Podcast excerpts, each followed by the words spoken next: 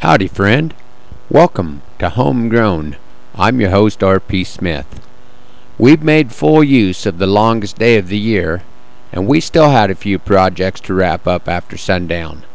Since I'd gotten so many favorable comments on part of a live show that I played a couple of weeks back, along with being a little short on time this week, I thought I'd try to get by with it again. This one is called Schoolboy's Lament.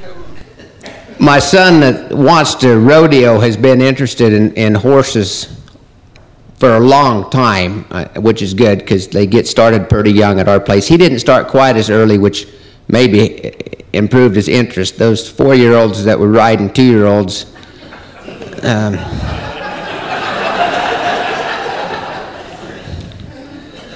they burned out.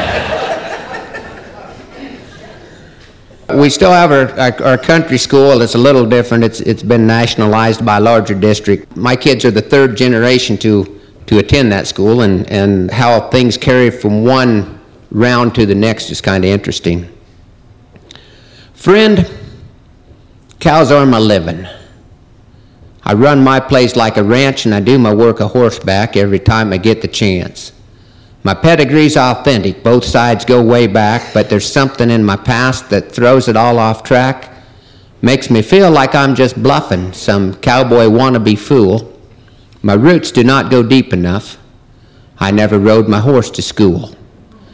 The reasons may be many, but the one that makes me frown, the Round Hill Board of Education tore the horse barn down.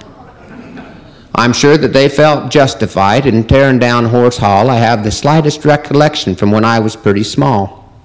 And I know that things were overblown and all was innocent, but the wheels were turning that brought about this schoolboy's lament. A farmer's daughter and rancher's son behind the barn one day were hugging and a kissing when the kids went out to play. That rancher boy was sure in trouble. After that, he was afoot, because kissing farmers' daughters made him evil to the root.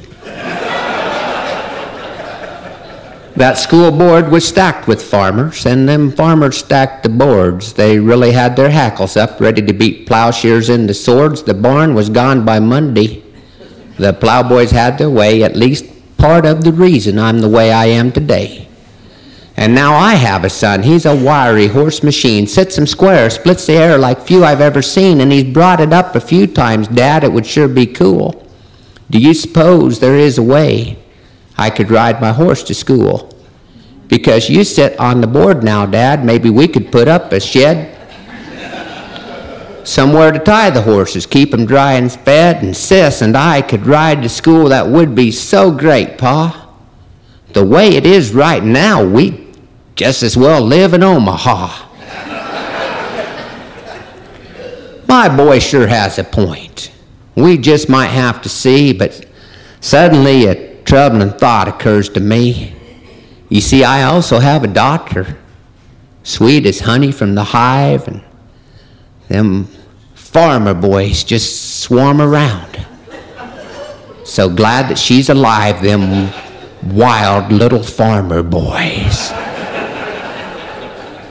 They watch too much TV.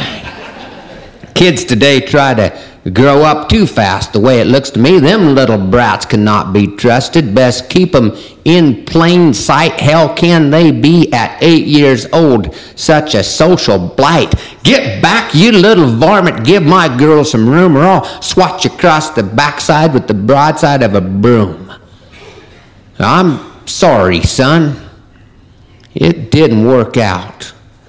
Though it may crimp your destiny, there won't be no barn at Round Hill School. You can tie your horse to the tree.